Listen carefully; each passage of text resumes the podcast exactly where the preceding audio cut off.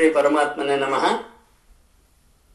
ಅಥ ಚತುರ್ದಶೋಧ್ಯಾಯ ಗುಣತ್ರಯ ಭಾಗಯೋಗ ಇದೊಂದು ಚಿಕ್ಕದಾದಂತಹ ಸುಂದರವಾದಂತಹ ಅಧ್ಯಾಯ. ಇಲ್ಲಿ ಮೂರು ಗುಣಗಳ ಬಗ್ಗೆ ಕೃಷ್ಣ ಮಾತಾಡ್ತಾನೆ. ಮೂರು ಗುಣಗಳು ನಮ್ಗೆ ಯಾವುದು ಅಂತಂದ್ರೆ ಸತ್ವಗುಣ, ರಜೋಗುಣ, ತಮೋಗುಣ. ನಾವೆಲ್ಲರೂ ಕೂಡ ಒಂದು ಬೇರೆ ಬೇರೆ ರೇಷದಲ್ಲಿ ಗುಣಗಳ ಮಿಶ್ರಣ. ಆ ಮಿಶ್ರಣ ಹೇಗಿದೆ ಅನ್ನೋದ್ರ ಮೇಲೆ ನಮ್ಮ ನಡವಳಿಕೆ ಇರುತ್ತೆ. ಪ್ರಯತ್ನ ಪೂರ್ವಕವಾಗಿ ನಾವು ಖಂಡಿತವಾಗಿಯೂ ಹೋಗ್ಬೋದು ಅನ್ನುವಂತ ಭಾವನೆಯನ್ನು ಬಿಟ್ರೆ ಭಗವದ್ಗೀತೆಗೆ ಅರ್ಥ ಬರೋದಿಲ್ಲ. ಮೊದಲು ಗುರುತಿಸೋದು ಇಂಪಾರ್ಟೆಂಟ್ ಆಗುತ್ತೆ. ನನ್ನ ಹತ್ರ ಈ ಗುಣ ಇದೆ, ಈ ಗುಣ ಇಲ್ಲ ಅಂತಂದ್ಬಿಟ್ಟು.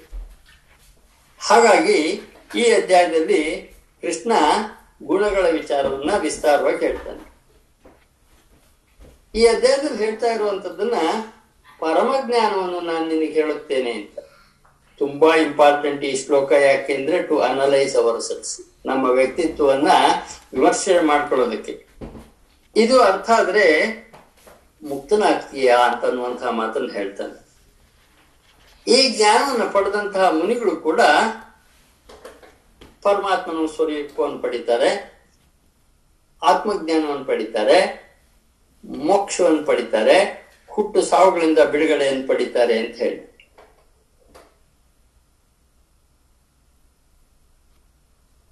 ಭಗವಂತ ಇಲ್ಲಿ ಹೇಳ್ತಾನೆ,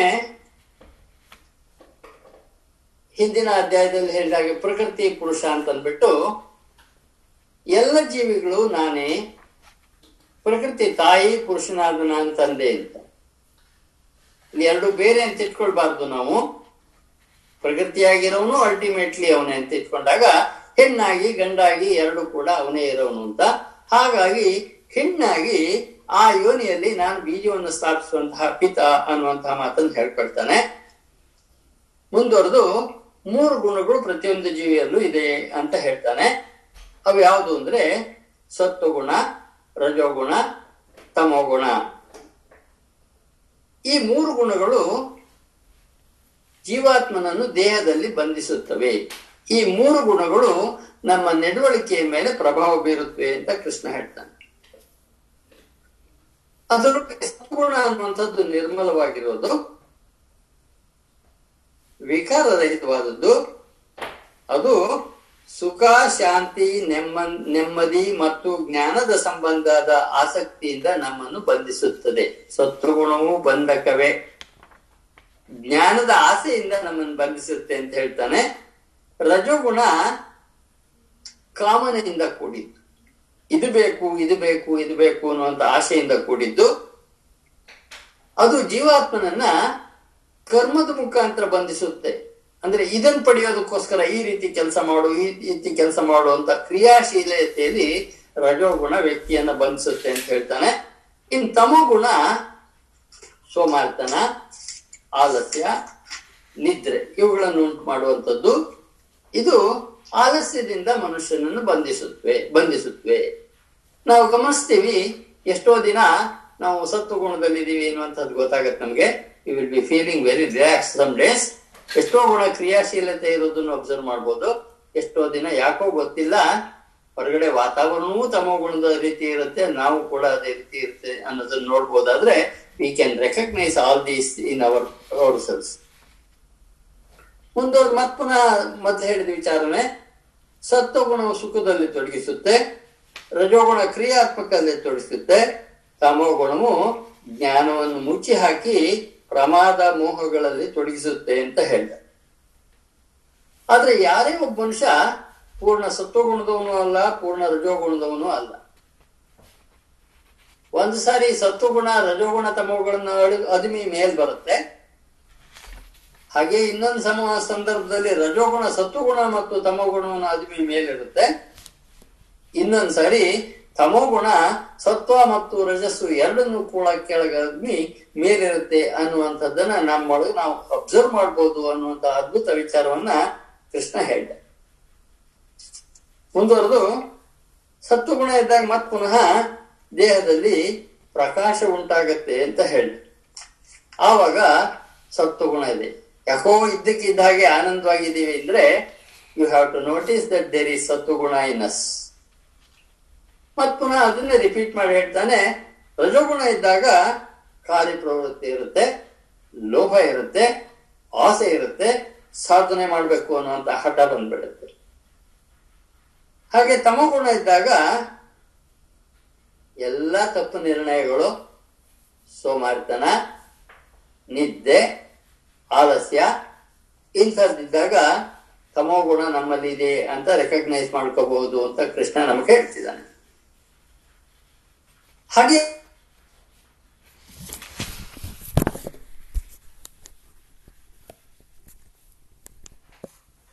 ಗುಣಗಳಿದ್ದಾಗ ನಾವು ಶರೀರವನ್ನು ಬಿಟ್ಟರೆ ಏನಾಗುತ್ತೆ ಅನ್ನುವಂತ ವಿಚಾರಕ್ಕೆ ಬರ್ತಾನೆ ಸತ್ವಗುಣ ಪ್ರಬಲವಾದಾಗ ಶರೀರವನ್ನು ಬಿಟ್ರೆ ಮೃತ ಹೊಂದಿದ್ರೆ ಪುಣ್ಯಲೋಕಗಳಿಗೆ ಹೋಗಿ ವಾಪಸ್ ಬರ್ತಾನೆ ಅಂತ ಹೇಳ್ತಾನೆ ಹೊರತು ಕೃಷ್ಣ. ಮೋಕ್ಷ ಸಾಧನೆ ಆಗತ್ತೆ ಅಂತ ಹೇಳ್ತಾ ಇಲ್ಲ. ನಾವು ಗಮನಿಸ್ಬೇಕಾಗಿದ್ದು ರಜಗುಣದಲ್ಲಿದ್ದಾಗ ಏನಾದ್ರೂ ಶರೀರವನ್ನು ಬಿಟ್ರೆ, ಮತ್ ಪುನಃ ಇದೇ ಶರೀರದಲ್ಲಿ ಇದ್ಕೊಂಡು ಅನೇಕ ಸಾಧನೆಗಳನ್ನು ಮಾಡ್ಬೇಕಾಗ್ಬೋದು ಅನ್ನುವಂಥದ್ದು ಹೇಳ್ತಾನೆ. ತಮೋಗುಣ ಪ್ರಧಾನವಾಗಿದ್ದಾಗ ಹೋದ್ರೆ ಮತ್ ಪುನಃ ನೀಚ ಯೋನಿಗಳಲ್ಲಿ ಹುಟ್ಟುತ್ತಾನೆ ಅನ್ನುವಂಥದ್ದನ್ನು ಹೇಳ್ತಾನೆ. ಅಥವಾ ಅಜ್ಞಾನಿಗಳಾಗಿ, ಅಜ್ಞಾನಿಗಳ ಅಜ್ಞಾನಿಗಳಾದಂತಹ ಸ್ಥಿತಿನಲ್ಲಿ ಹುಟ್ಟುತ್ತಾನೆ ಅನ್ನುವಂಥದ್ದನ್ನು ಹೇಳ್ತಾನೆ. ಮುಂದುವರೆದು. ಸತ್ವದ ಫಲ ಸುಖ, ರಜಸ್ಸಿನ ಫಲ, ಲೋಭ, ತಮಸ್ಸಿಂದು ಕನ್ಫ್ಯೂಷನ್ ಅನ್ನುವಂಥದ್ದು ಮುಂದಿನ ಮೂರು ಶ್ಲೋಕಗಳಲ್ಲಿ ಮೊದಲು ಹೇಳಿದ ಅಭಿಪ್ರಾಯಗಳನ್ನೇ ಹೇಳ್ತಾನೆ. ಮುಂದುವರೆದು, ಸತ್ವಗುಣದಲ್ಲಿ ಸ್ಥಿತವಾದ ಮನುಷ್ಯರು ಸ್ವರ್ಗಾದಿ ಆಯ್ತು ಮುಂತ ಮತ್ ಪುನಃ ಪುನರಾವರ್ತನೆ ಆಗುತ್ತೆ. ಸ್ವರ್ಗಾದಿ ಲೋಕಗಳಿಗೆ ಹೋಗ್ತಾರೆ.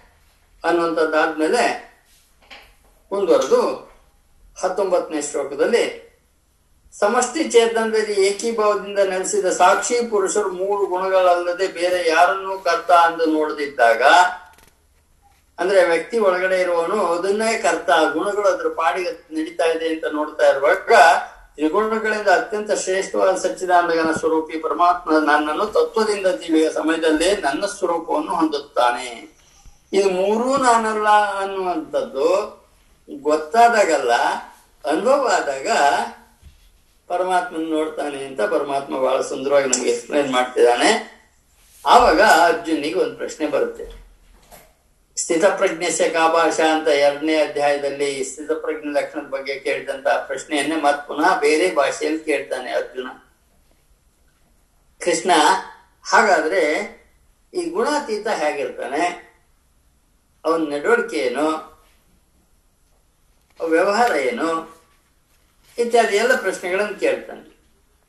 ಮತ್ ಪುನಃ ಅದೇ ಸ್ಥಿತ ಪ್ರಜ್ಞೆ ಲಕ್ಷಣವನ್ನು ಕೃಷ್ಣ ವಿವರಿಸ್ತಾನೆ.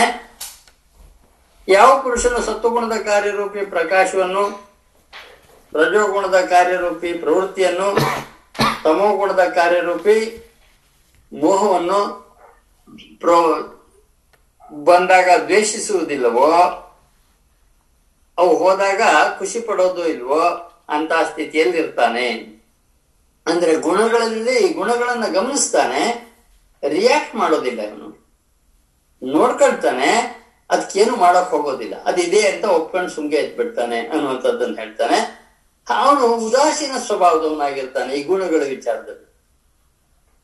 ಹಾಗಾಗಿ ಸಾಕ್ಷಿ ಅಂತ ಇದ್ದು ಗುಣಗಳು ಹೀಗೆ ನಡೀತಾ ಇದ್ದಾವೆ ಅಂತ ತಿಳ್ಕೊಳ್ತಾನೆ. ಸದಾ ಪರಮಾತ್ಮನಲ್ಲಿ ಏಕೀಭಾವದಿಂದ ಸ್ಥಿತಿಯಿಂದ ಸ್ಥಿತಿಯಿಂದ ಅಂತ ಮನುಷ್ಯ ಇರ್ತಾನೆ. ಸದಾ ಭಗವಂತನಲ್ಲಿ ಮನಸ್ಸಿಟ್ಕೊಂಡವನಾಗಿರ್ತಾನ ಅವನು ಅವನಿಗೆ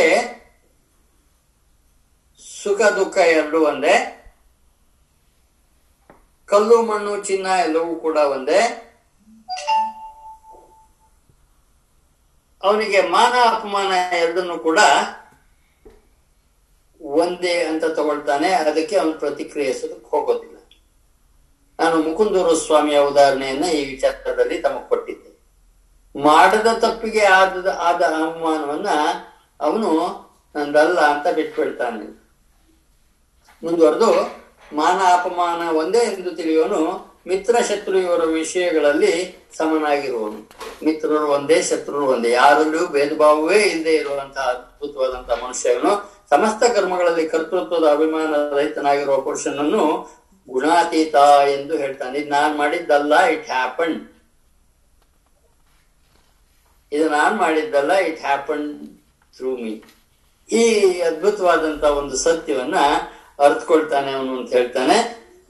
ಮತ್ ಮುಂದುವರೆದು ಈ ರೀತಿ ಯಾರು ಸದಾ ನನ್ನನ್ನ ಬಯಸುವಂತವ್ರು ಇರ್ತಾರೋ ನನ್ನನ್ನ ನೆನಕೊಂಡು ಈ ಎಲ್ಲ ಗುಣಗಳ ಗುಣಾತೀತತ್ವವನ್ನು ಪಡ್ಕೊಂಡು ಎಂತವ್ರು ಇರ್ತಾರೋ, ಅವರು ಬ್ರಹ್ಮನನ್ನು ಪಡೆಯಲು ಯೋಗ್ಯರಾಗುತ್ತಾರೆ ಅಥವಾ ಆತ್ಮಜ್ಞಾನಕ್ಕೆ ಯೋಗ್ಯರಾಗುತ್ತಾರೆ ಅಂತ ಹೇಳ್ತಾನೆ.